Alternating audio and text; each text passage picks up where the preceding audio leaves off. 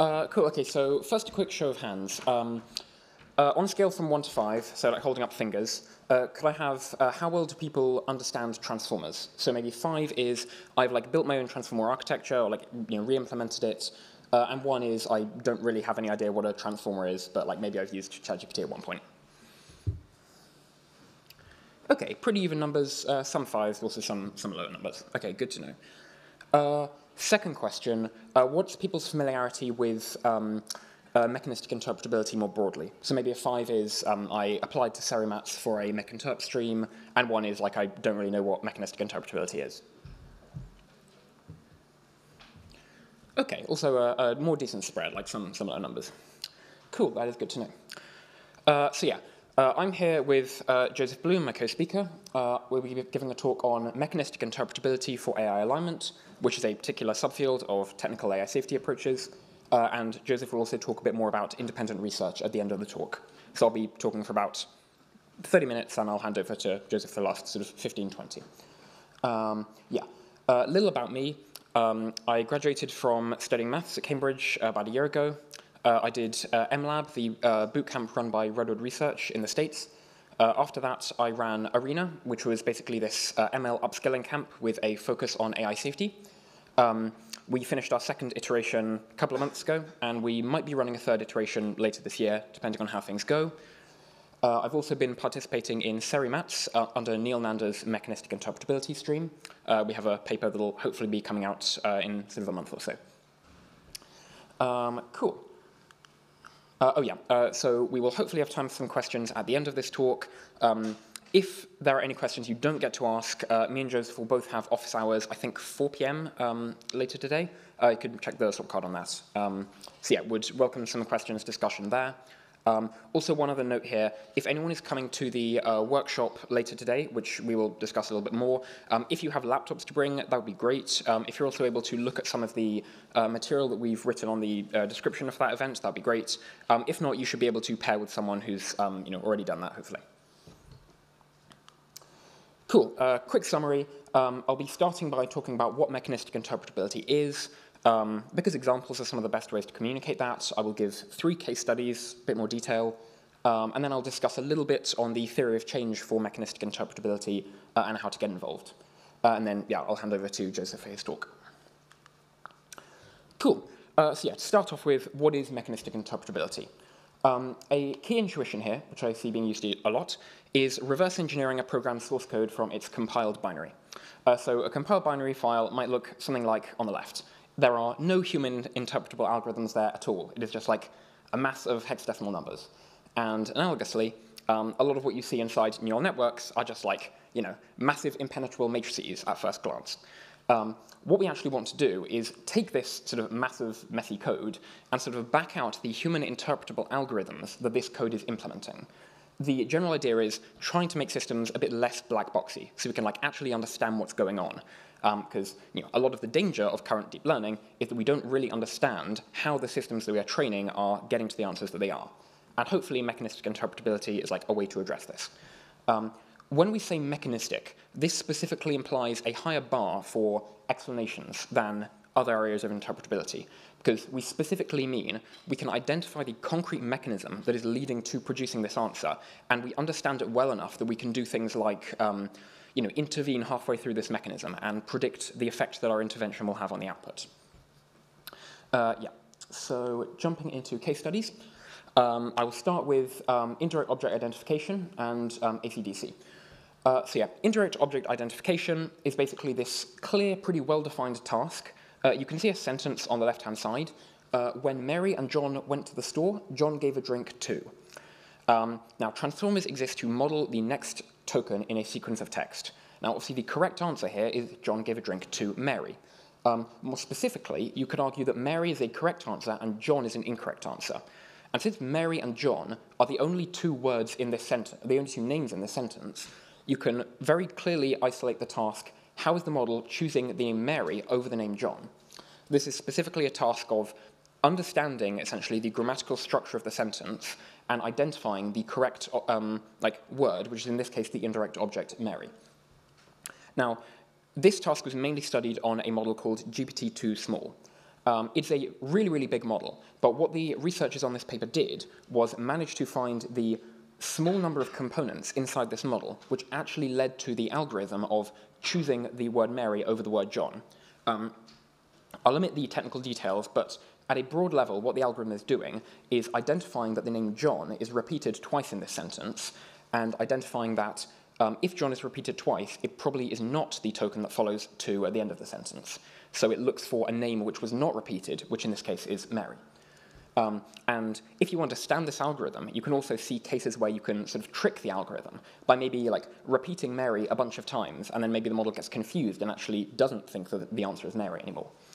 Um, so yeah, this is the kind of understanding that you can get, or this kind of like um, things you can predict in advance when you have this level of understanding. Um, cool. Um, uh, yeah, and actually, yeah, nothing I'll mention. This is like um, a pretty emblematic uh, case study in what we might call the circuits agenda, which is basically this idea that a lot of the inference that transformers do can be broken down into the discovery of specific circuits inside the model, which are like implementing certain algorithms and, and like solving certain tasks. Um, so you know, this is a great example of a circuit because you have like multiple components inside the model composing with each other to form this like um, sort of subnetwork of the graph. And like this is the only bit that matters essentially, and you can like ignore most of the other parts. Cool.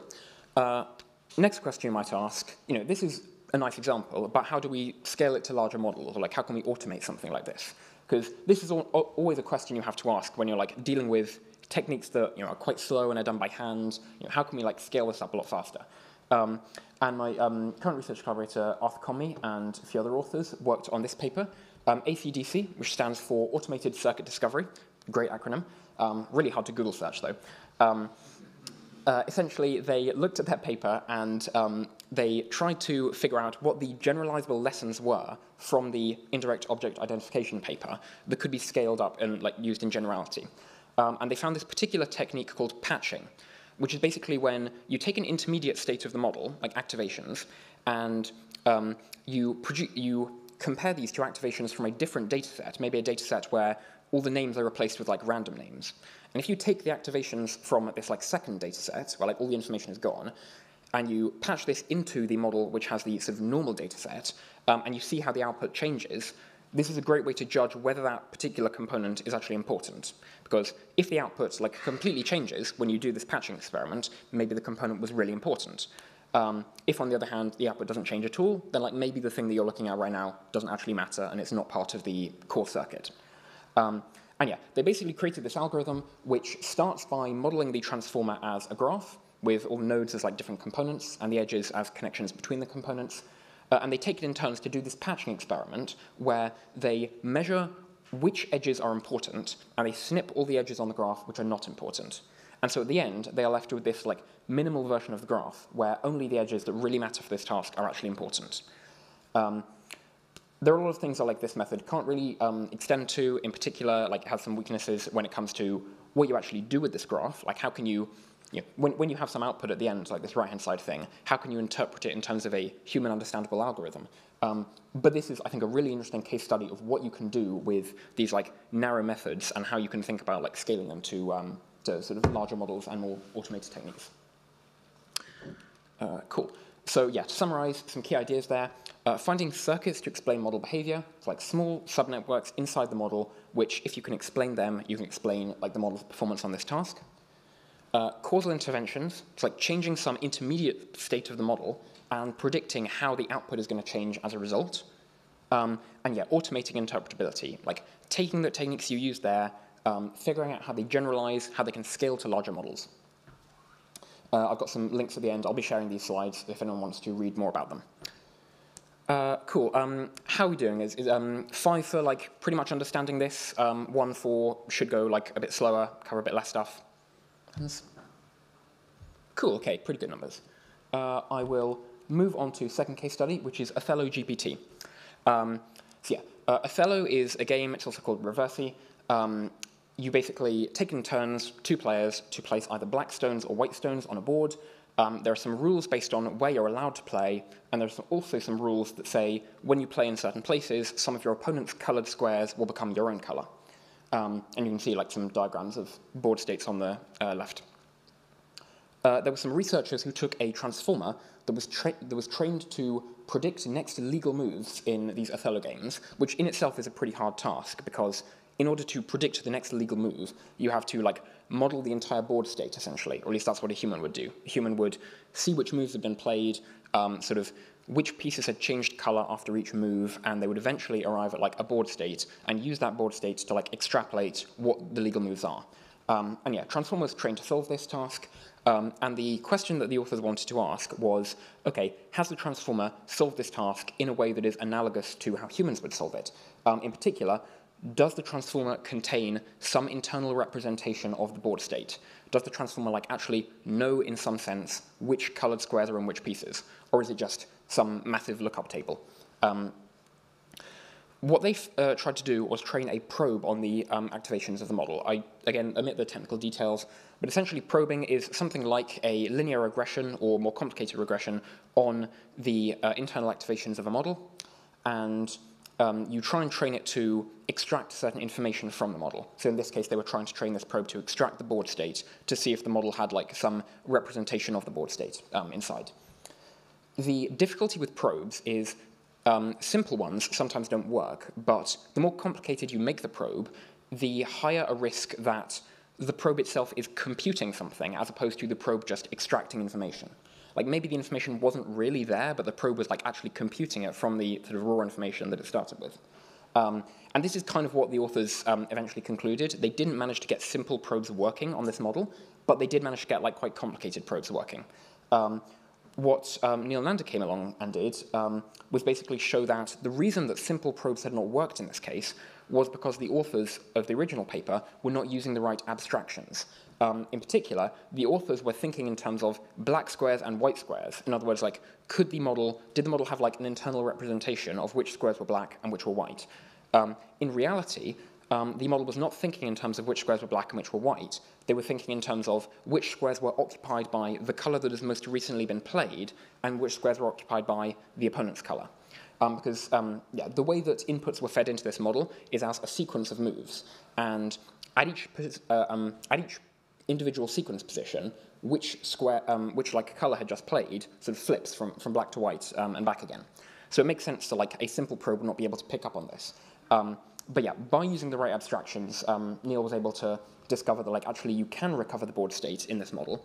Um, uh, and yeah, the the basic idea behind this is, as I mentioned, you know, people might theorize that uh, this model was only using like a lookup table or like shallow heuristics to compute the next um, move, uh, analogous to how people say that oh you know GPT is just like a stochastic parrot and it doesn't really have you know um, internal models of the world and stuff. Um, uh, what Neel showed by doing this is that there is actually a well-defined and relatively simply represented board model inside the transformer. And the way that you can prove this is once you identify this model, you can perform a causal intervention on it and, um, and like, you know, change essentially what the model thinks a particular square is occupied by, and you will essentially change the model's output to make it predict a different set of legal moves that corresponds with the new version of the board state that you've like told the model is true.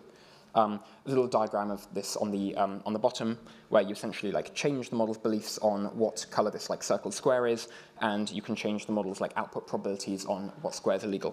Um, again, we have links if you want to look more into this um, yeah, uh, recapping key ideas. Um, it's really important to identify the abstractions that the model is using, like represent the model's ontology correctly.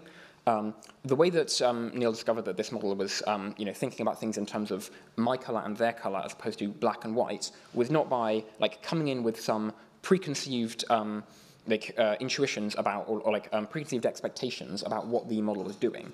It was by examining the internal mechanisms of the model, using the tools like given by mechanistic interpretability, and identifying these abstractions.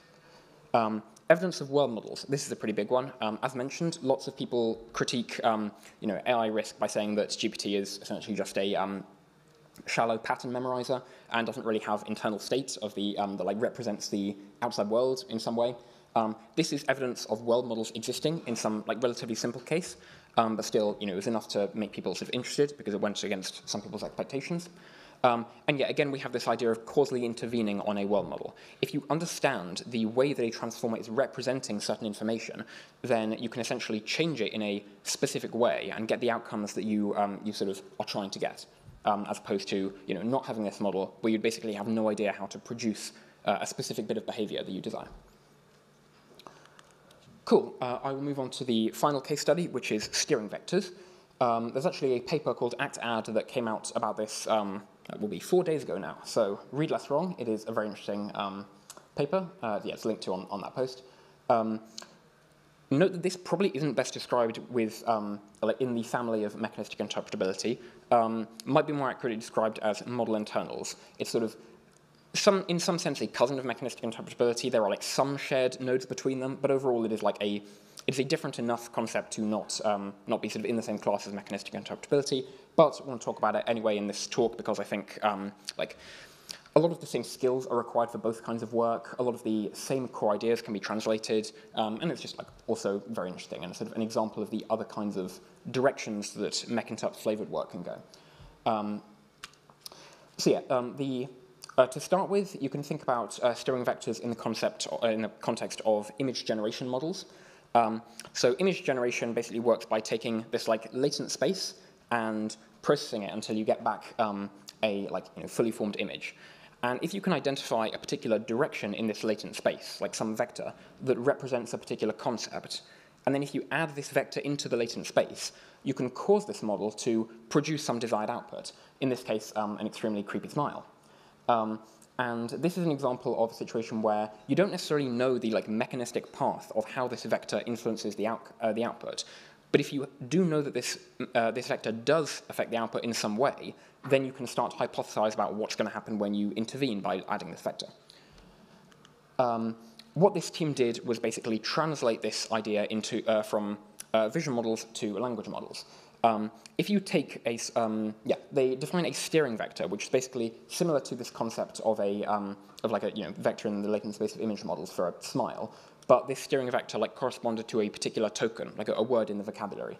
Um, and if they add in this vector at a particular point in the model's internal activations, then they can produce uh, desired behavior, like change the model's default behavior. Um, one quite nice example is if you take the vector for love and subtract the steering vector for hate, and you add this into the model, then you can basically um, uh, take this prompt, I hate you because um, GPT will, like, um, by default, uh, complete the sentence with you're a coward, which makes sense in context, um, but they've been able to create this like completely different uh, type of behavior. I hate you because you're a wonderful person.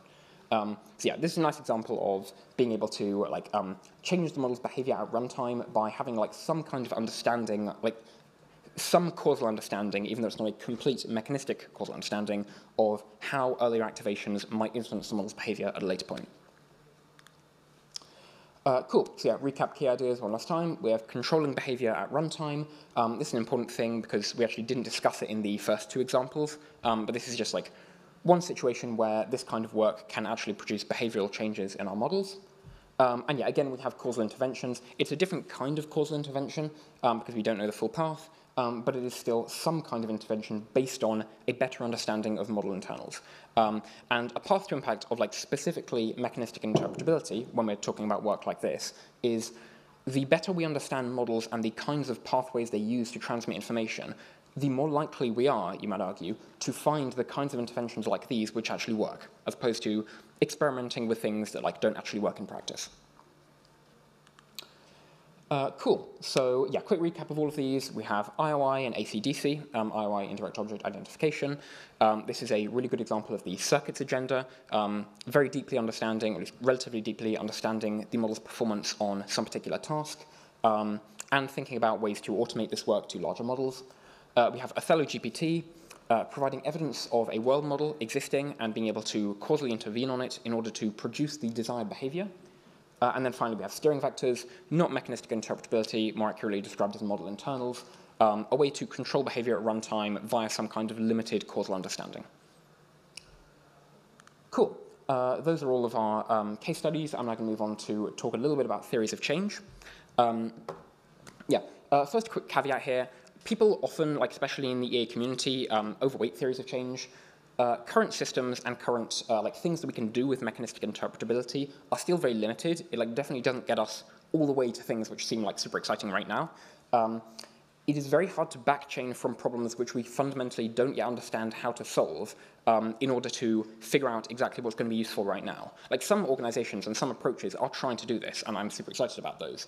Um, but there is also a case to be made for forward chaining from questions which will when answered, hopefully improve our understanding and sort of open up new avenues of exploration. This is essentially how like most new science evolves. Um, there are reasons to believe that um, the field of AI alignment is relatively different and maybe different epistemic strategies will be needed here. Um, but yeah, I think in the community, the idea of forward chaining is like often something that's a bit underrated and worth mentioning that like a lot of the um, story of like path to impact for mechanistic interpretability rests on these ideas of forward chaining as opposed to necessarily these ideas of backward chaining. Um, that being said, I will discuss a little bit of backchaining here and some of the like big picture ways that mechinterp could prove useful in the end. Um, not all of these are bulletproof, and a lot of them will have like you know big caveats and asterisks to them. But I think together they provide like a pretty um, convincing picture. Uh, so one way that you might divide up the spectrum um, of uh, like theories of change for mechinterp is by asking how difficult alignment is. Um, on the easy end, maybe like behavioral techniques just work, like um, uh, reinforcement learning from human feedback.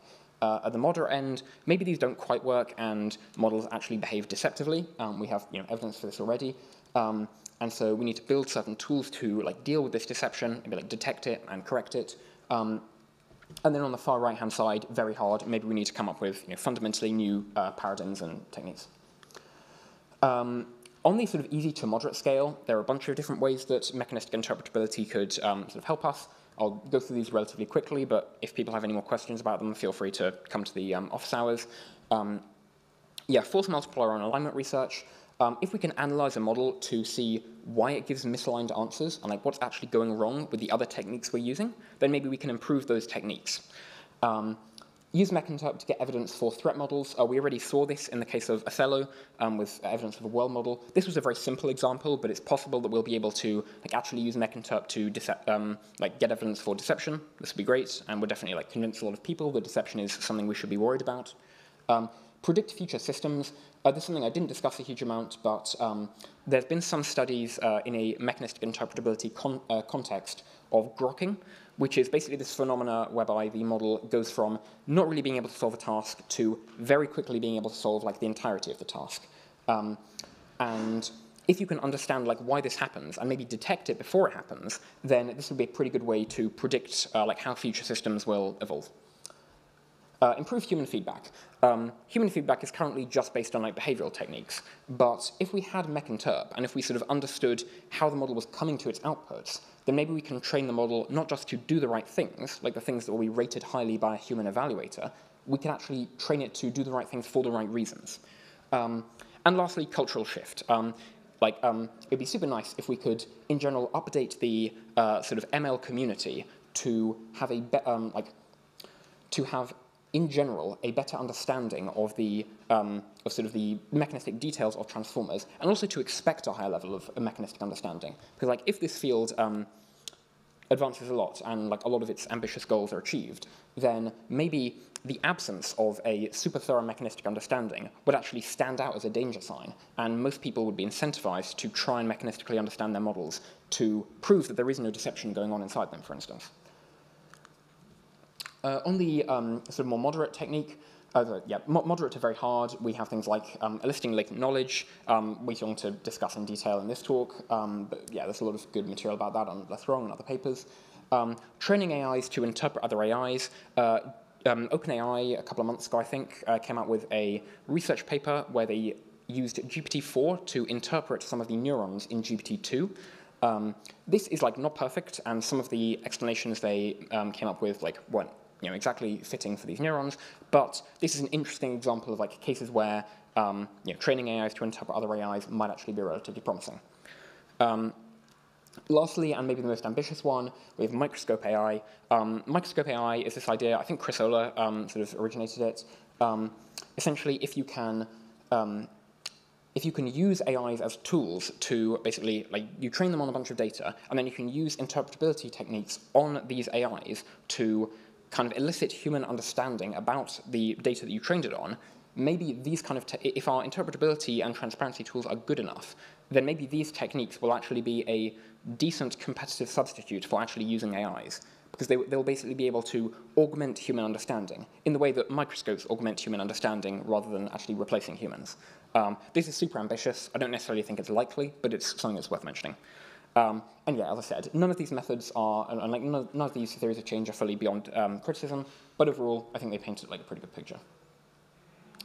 Um, and yeah, another thing, as um, someone who's doing a lot of field building and trying to run programs, um, other points that I think it would be worth mentioning is um, like Mechinterp is pretty intellectually satisfying. Working on problems like this can be super interesting.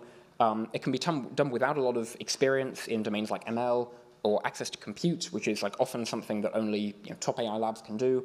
Um, there's good open source learning material made, that's been made available, largely by Neel Nanda, um, and we're also hoping to sort of build on this with uh, Arena materials. Um, if people are interested in Arena, I'll be discussing it a little bit in the next slide, I think.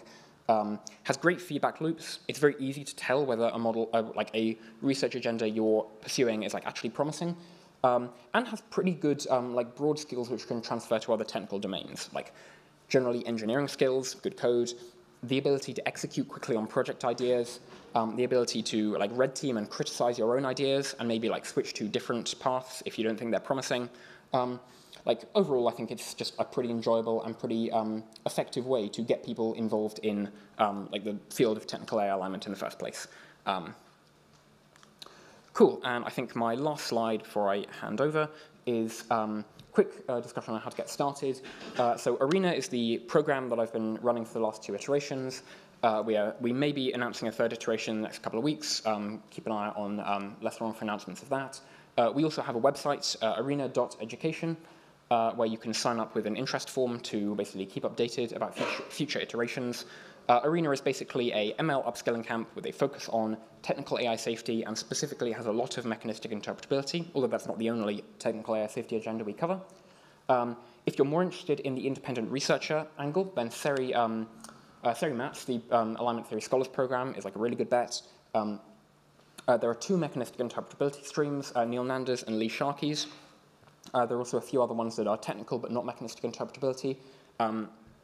They're probably opening around October or November this year, but um, I'd recommend having a look at, at, their website, see if any of the um, application problems they pose seem interesting to you and something that you might want to try. Uh, Neel Nanda has also published uh, 200 concrete open problems in mechanistic interpretability. Um, you can uh, sort of, if you Google search that, I think you'll find it, and we'll also share the links. Um, the, uh, this basically poses a bunch of different problems which you can get stuck into and try and um, try and solve, try and make traction on, um, see whether you just like enjoy the process of research overall.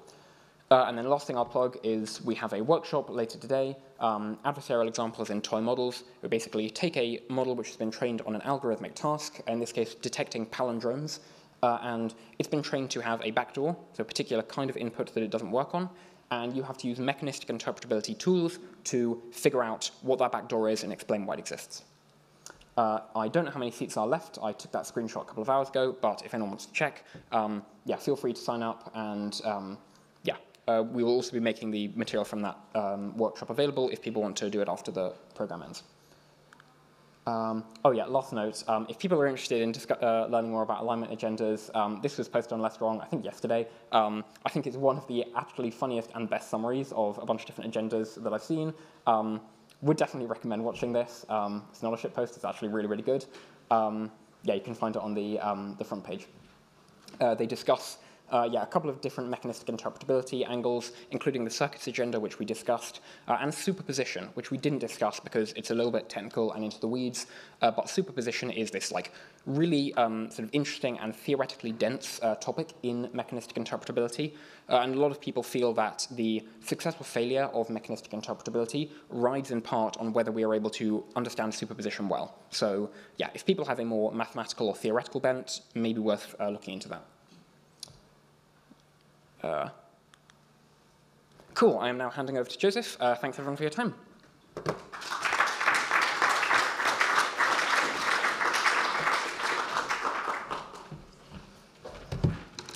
Hello. Okay. Is that good? Is that a good amount of volume? Can you... Bit closer. Bit closer? All right. Um, hi, uh, it's great to be here. I, uh, it's the first time I've been to Berlin. Um, I just moved to the UK from Australia. Um, I love Berlin so much. Berlin is lovely. Um, thank you. Um, uh, I'm curious. I know that uh, I know that that last talk uh, was quite a bit of knowledge um, uh, packed in there. Uh, can I get like a show of hands if you would like a two to three minute break just to, to mentally reset? Um, just like hand up if you would like a two to three minute break. It'll probably come out of question time. Um, yep, can I see those hands? If you, okay. Uh, we don't have too many people who want that, so uh, I will proceed. Um, okay, couple more questions to help me help me calibrate here. Can I have uh, if if here is I only do super technical science and I never code, and here is all I do is code and I never think about science. Can I get like uh, where where you are on the spectrum? All right, cool. We got a, a, fair number of people in the middle. This is good. Okay, cool. Um, and if if your elbow is I just started undergrad and, and the top is I've just finished 20 years in, in, in a profession where are most people? All right. Okay, we've got a lot of people sort of near undergrad, postgrad, that kind of stuff. Cool. All right. Um, so, my talk. Uh, this is on independent research in mechanistic interpretability. Uh, I've been an independent researcher for the last six months. Um, independent research in mechinterp uh, is like a popular thing these days, so um, we thought maybe people would appreciate hearing more about this. Um, a little bit more about me. So uh, I studied computational biology in my undergrad. I uh, thought I was going to go into biosecurity or earning to give. Um, I worked at a startup for two years as a kind of data scientist doing computational biology type stuff. Um, I, I did Arena. Arena was how I got into the program. So Callum is counterfactually the reason I do everything that I do. Um, yeah, yeah. If I, uh, yeah, if I screw things up, you know. Um, yeah, so uh, I, I, work on um, I work on grid interpretability. Uh, so like you've got these like little like you see the, the, the arrow there. You can like play these little games, uh, and uh, this is sort of like RL. This is not language models, uh, but it's more complicated than these sort of like algorithmic tasks. And I, I do interpretability on those, and uh, there aren't a huge number of people doing that, and it's very interesting. And I, I think I'm very motivated by having this sort of intermediate complexity problem that um, maybe we can make more progress on than with language models. Maybe language models are harder for one reason or another. Maybe they're not, but it'd be good to know if, if that's the case. And um, it would be great if we could use these as a, like a testing ground for, for retargeting the search. So uh, you, saw, you the activation addition stuff. Uh, this is very related. This is like the idea of like, well, what if we can like directly look at how these models are deciding what their goals are and edit their goals. You know, if it's saying uh, AI values versus human values, we say, you know, we, we manually uh, push it towards uh, human values, if, if those are represented within the model. Um, are those going to be represented in the model? I don't know. I'm very confused. I think uh, fundamental research and just not being confused is also a, a big motivator for me. Cool. Um, so uh, I'm going to try to speak for about 15 minutes. Um, three sections. Um, so I'm just going to move this over so I can see the slides better. There we go. All right. Um, yeah, so I'm going to talk about what, what is independent research. I think there's a lot of like misunderstanding about it. I think everyone sort of pretends, oh, independent research, I know what that is. It's weird. It's a, it's a new thing. It's, it's not sort of well defined anywhere.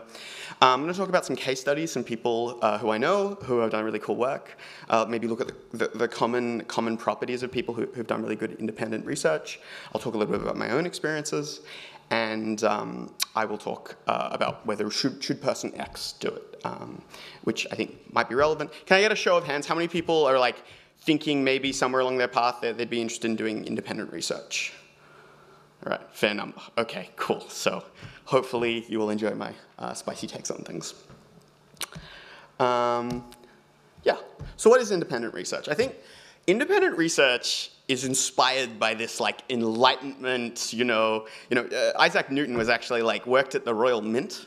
Uh, he self-funded a lot of his own research, you know. He, he, he, existed before there was a paradigm. People say interpretability lacks a paradigm, pre-paradigmatic. Um, and I guess it exists within EA because it's a way of just directly paying people to get stuff done, to, to, to create knowledge around something. So, you know, there doesn't necessarily need to be a formal affiliation. Uh, it can be very self-directed. Maybe this enables the incentives to be better aligned. Uh, you can have people who have don't, not only don't have PhDs, but people who have very different backgrounds, maybe transitioning in a way that is sort of a lot less common maybe um, in, in other communities. Um, I think in particular, independent research has been popularized within mechanistic interpretability um, as a result of work Neel, Nanda did, which I think showed a lot of people that mechinterp really is the kind of thing that you can do good work on independently and, and uh, without, without many resources. So uh, if that's the case, that's really exciting. This is like potentially something that is under underinvested in by, by the global uh, community, so it's neglected. It's potentially very important if it helps us with, with AIX risk. Um, uh, INT. Uh, importance, neglectedness, tractability, and it, it, it, might be very tractable. I guess that's, that's probably one of the key questions. How tractable is it? How tractable is it in general? How tractable is it for an independent researcher? Um, yeah. So why? Why independent research? I think uh, this comes up a lot and often it's not really specified what, what this question is about. Sometimes it'll be like, why should person X do independent research? Why should we fund people in general to do independent research? Um, and I'm gonna try to like make that very concrete in terms of the individual question later. Um, but I'll, I'll, give some sort of high level ideas now. So I think in general, independent research uh, enables people to have flexibility, uh, which I said earlier. You, you can have people, um, I think I'm repeating a lot of points from the last slide here. Um, but in particular with mechanistic interpretability, there are accessible problems that you can work on that then get you into your next career uh, stage. So a lot of people who do uh, mechinterp independent research will, will do it after something like SERI-MATS or ARENA or after their undergrad, and it will sort of create some credibility for them where they can show their work, other people can see what they've done, and then they get into to, uh, their next stage. Maybe that's being hired by an org like Anthropic or, or DeepMind, um, or, or they can do academic research. Um, so it's both useful for the community to see how productive is person X, but also useful for you to see if, if you like it. Um, I think the idea that people do independent research as, the, as a main mechanism for driving forward progress um, in, in uh, this cause area is not obvious. And I think that really depends on the caliber of the person doing it. In many cases, I think it's, it's much more appropriate to just think of it as something you do to skill up, something you do to, to create an honest signal about uh, your ability to be productive there. So how do you do independent research? What does that look like? Um, I, I, put how in, in, uh, in, inverted commas here because, uh, in quotes here, because I don't think there is a recipe and I think it is messy in real life and it's certainly been messy for me, but uh, if there was a recipe, I think this is what it would be. So maybe you get funding, maybe you self-fund, something like that. There's lots of different funders. Uh, you pick a problem. Uh, obviously, there's, there's 200 concrete uh, open problems by uh, Neel Nanda. Um, that'll often be associated with like a capability, like a phenotype, uh, is how I would say it in computational biology. You know, model is capable of doing X complicated thing. You've got a question, well, how does, how does X come about? Uh, obviously need to pick a model. Uh, in my case, I, I, train my own models. Uh, that's, that's a whole bucket of worms. Much easier to, to take something off Hugging Face, probably much better uh, and efficient in general. Um, and then you'll use various tools. And I think we, we, we, are developing a toolkit. Often those tools are associated with specific agendas. You know, there are a lot of circuit style tools. There are a lot of um, linear representation style tools. So you, will use these tools from, from various agendas. And maybe you come up with your own stuff. Uh, and then you'll write it up. It'll go on LessWrong. It'll go in arXiv. That's, that's the recipe. And hopefully you've got a good reason. Hopefully this, this problem is important. Hopefully it connects to something we care about. Whether that's something applied like retargeting research or whether it's fundamental understanding. Um, probably the biggest thing missing from this recipe is justifying yourself to funders, picking a problem, knowing that it's an important problem, working out what the takeaways are at the end of your analysis. Um, that's often much messier. Cool. Um, so, important points I wanted to make sure I got across here.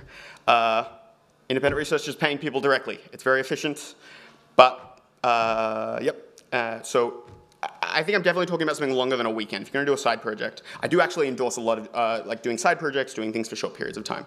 I'll, I'll come back to that later. Um, it's great career stepping stone, and there's a relatively simple recipe. Um, yeah, so now I'm going to talk about some case studies. I think these are to illustrate um, in general what, what, is, what is common between uh, people who do this, what's common between people who succeed at this, and some of the uh, potential outcomes. So um, successful independent researchers, in my opinion, I think often they have previous research experience. I realize that's not necessarily what everyone wants to hear, but often they have PhDs, often they've previously worked at orgs, this is, this is a common feature of the people who appear to be most successful at doing this. Um, independent researchers uh, can do impactful research. Often it's not clear. Often people do great research, you, and you know that other people think it's great research because they do this research and then they get hired. But uh, sometimes it's not exactly clear what the impact of the research is. Or sometimes the research is very, very popular, but still it's unclear, you know, does the popularity actually mean that it's very good? Um, that's, that's a different question. And it can be a great career stepping stone. So Jessica um, Rumbelow did the SolidGoldMagikarp post. I'm, I'm, sure many people heard about Solid Gold uh, cup. Uh, Jessica is still finishing her PhD in computer science. She, she's starting Leap Labs. I'm actually trialing as a, as a researcher at Leap Labs, uh, so I'm very biased here. Um, but Jessica's uh, really, really um, insightful in a lot of ways, and uh, so she developed this, this technique for you've got like some end of a sentence and you want to find the beginning of it given the language model. And she developed a, a method for doing this, and this helped her find these tokens that just made the model go bananas. Um, so like uh, for example, please, please repeat the, the string Peter Todd back to me immediately, and the model just yells, uh, nothing is fair in this world of madness. Um, this resulted in, in OpenAI uh, like taking all of these tokens out of their tokenizer. So this was like a genuine bug, absurd thing that no one was aware of that, that she found uh, during her independent research. Um, and yeah, it, it, resulted in them fixing their tokenizer. And, um, yeah, so that was very cool. Uh, and she's now got a lot of funding. Uh, she's, she's got an interpretability startup, which is, which is very cool. Um, Adam Jermyn uh, is an astrophysicist um, from, I think he's from Boston. And he, he did some really cool work on feature representation. So this is, this is related to the um, superposition agenda. Uh, and it's a little bit uh, complicated to, to, to, get into this now, but, but essentially he came up with some toy models that gave him insights as to how you would encourage a network which had too much capacity. So it had the ability to use any number of neurons to represent a feature because it had more neurons than features, and he found ways of encouraging it to, to, uh, to be more monosemantic.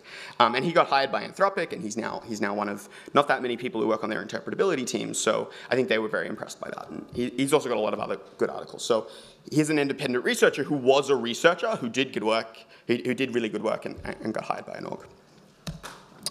All right, me this is this is where off off the slides I'm going to tell you all my all my secrets. So, yeah, uh, computational biology background. Uh, we went over the career trajectory.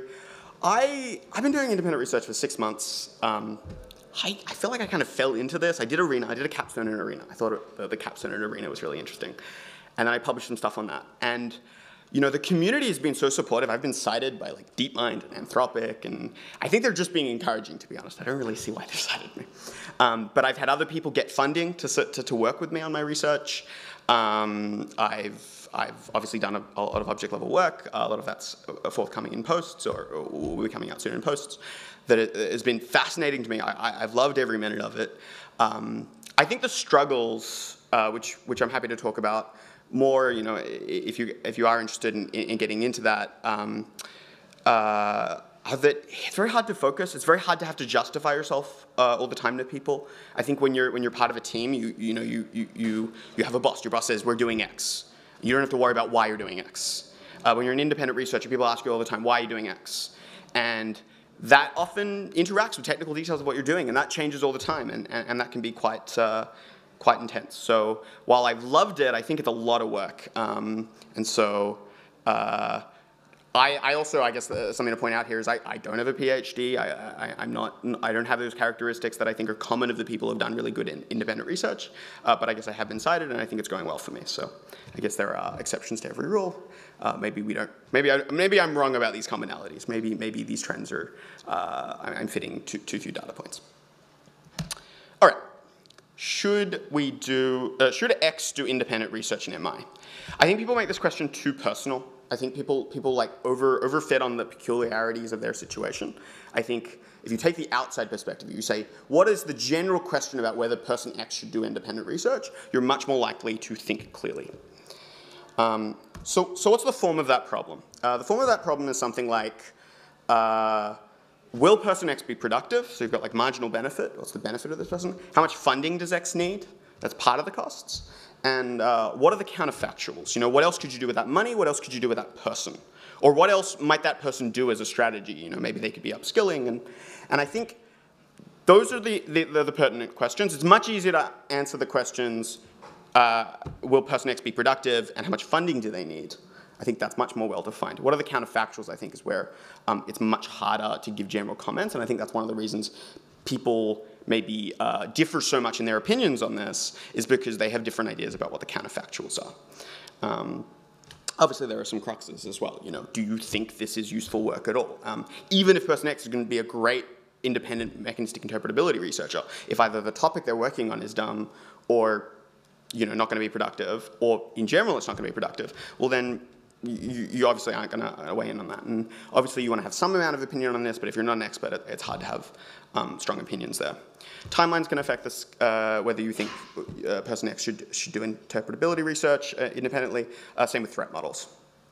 I draw, I, I drew this, this sort of uh, diagram here, which I'll explain. Um, uh, you can imagine that like from the perspective of a funder, uh, they're like want to find fund the marginal researcher, the researcher who's like exactly worth. They want to rank everyone from like marginal cost minus, minus marginal benefit, and people will vary in how much they cost and, and how likely they are to be productive. In fact, those things are probably like very likely correlated. But in theory, you want to find people who are like, you know, very experienced researchers who are willing to live off chickpeas, and you should fund all of them. If you're in that category, please, please, please do independent research. This will be great. We can't pay you very much, but uh, all you want is chickpeas.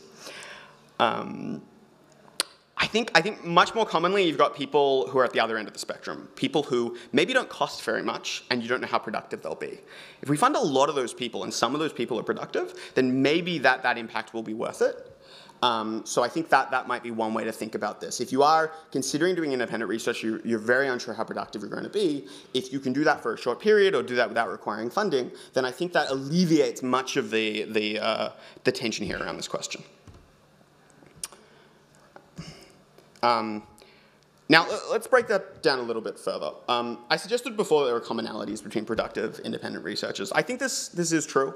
Um, I can't remember if I highlighted this before. When I, when I supported the second round of the ARENA program, I, I ran ARENA careers and capstones. So I did one-on-ones with all the ARENA participants. I spent a lot of time talking to them about, uh, these were like a bunch of, bunch of promising people uh, who wanted to work in a technical AI safety. We were like talking about what they wanted to do next and why they wanted to do it. And I also spoke to a lot of people who uh, maybe were thinking about helping them with their capstones. So I guess after doing a lot of that, I, I made a lot of updates with respect to who who I think is likely to do independent, uh, good independent research. And I think there are maybe like five characteristics I've written here, like experience, that's in research and in engineering. I think both of those matter. How agentic they are, how self-directed this person is, uh, whether they're educated. I mean, sometimes they're just mathematical things. And you know, it's uh, you can pick topics where you don't need to know those things, but I think that's a factor. And um, uh, you know, I guess with any of these axes, you could say, you know, I, I, guess what I'm proposing is a model that says they don't need to be super high on one of these axes. You really need to meet a sufficient level in enough of these, uh, would be my model here. And, and, that's what I think will predict effectiveness. Expected value, uh, expected value of, of, of, the person, so you know, we, we want to measure a, a, gradient with respect to actually reducing X risk. Um, that's obviously the much harder question. Cost, cost of living changes in a lot of countries. If you move to a hub, your costs will be very high. If you're not sure that your productivity will be very high, I wouldn't do anything to massively increase your costs. Um, and obviously, opportunity costs are, are an important question. If you're very likely to, say, get hired by an org, that may be your opportunity cost. You know, maybe you'll be a productive researcher, maybe you could work at an org. So those balance out. Um, makes it a very tough question. I'm running out of time here, so I'm gonna I'm gonna speed up. Um, yep, I think that uh, people with lots of experience are more likely to get hired, more likely to do good independent research. Uh, it's a great career stepping stone, and um, uh, I feel like the third point here is repeating the, the first. My apologies. Um, all right, so, so those are the main points there. I want to leave you with a, with a couple of final points. Independent research is a great way to get hired. It's a great way to upskill. Um, hopefully, it's, it's, it's good for, for reducing X risk. That runs through your theories of change and, and the productivity of the research. Um, whether you should do it or whether person X should do it depends a lot on the counterfactuals, and so I would focus on the counterfactuals. What are your other concrete options, and how much is it going to cost you? Um, with productivity, I would, I would you know, almost do a regression across those axes.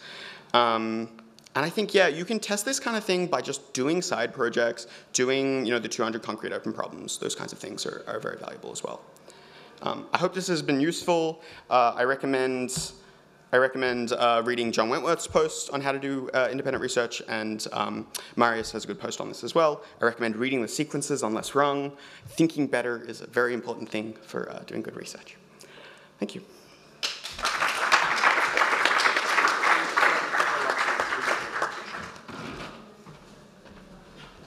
Uh, here, before we wrap up, just want to throw in a couple of last points. Um, yeah, as I mentioned, keep an eye out for um, announcements of possible future ARENA um, programs, but one of the things we've tried to do is make it a bit more accessible to people who are studying it virtually and on their own.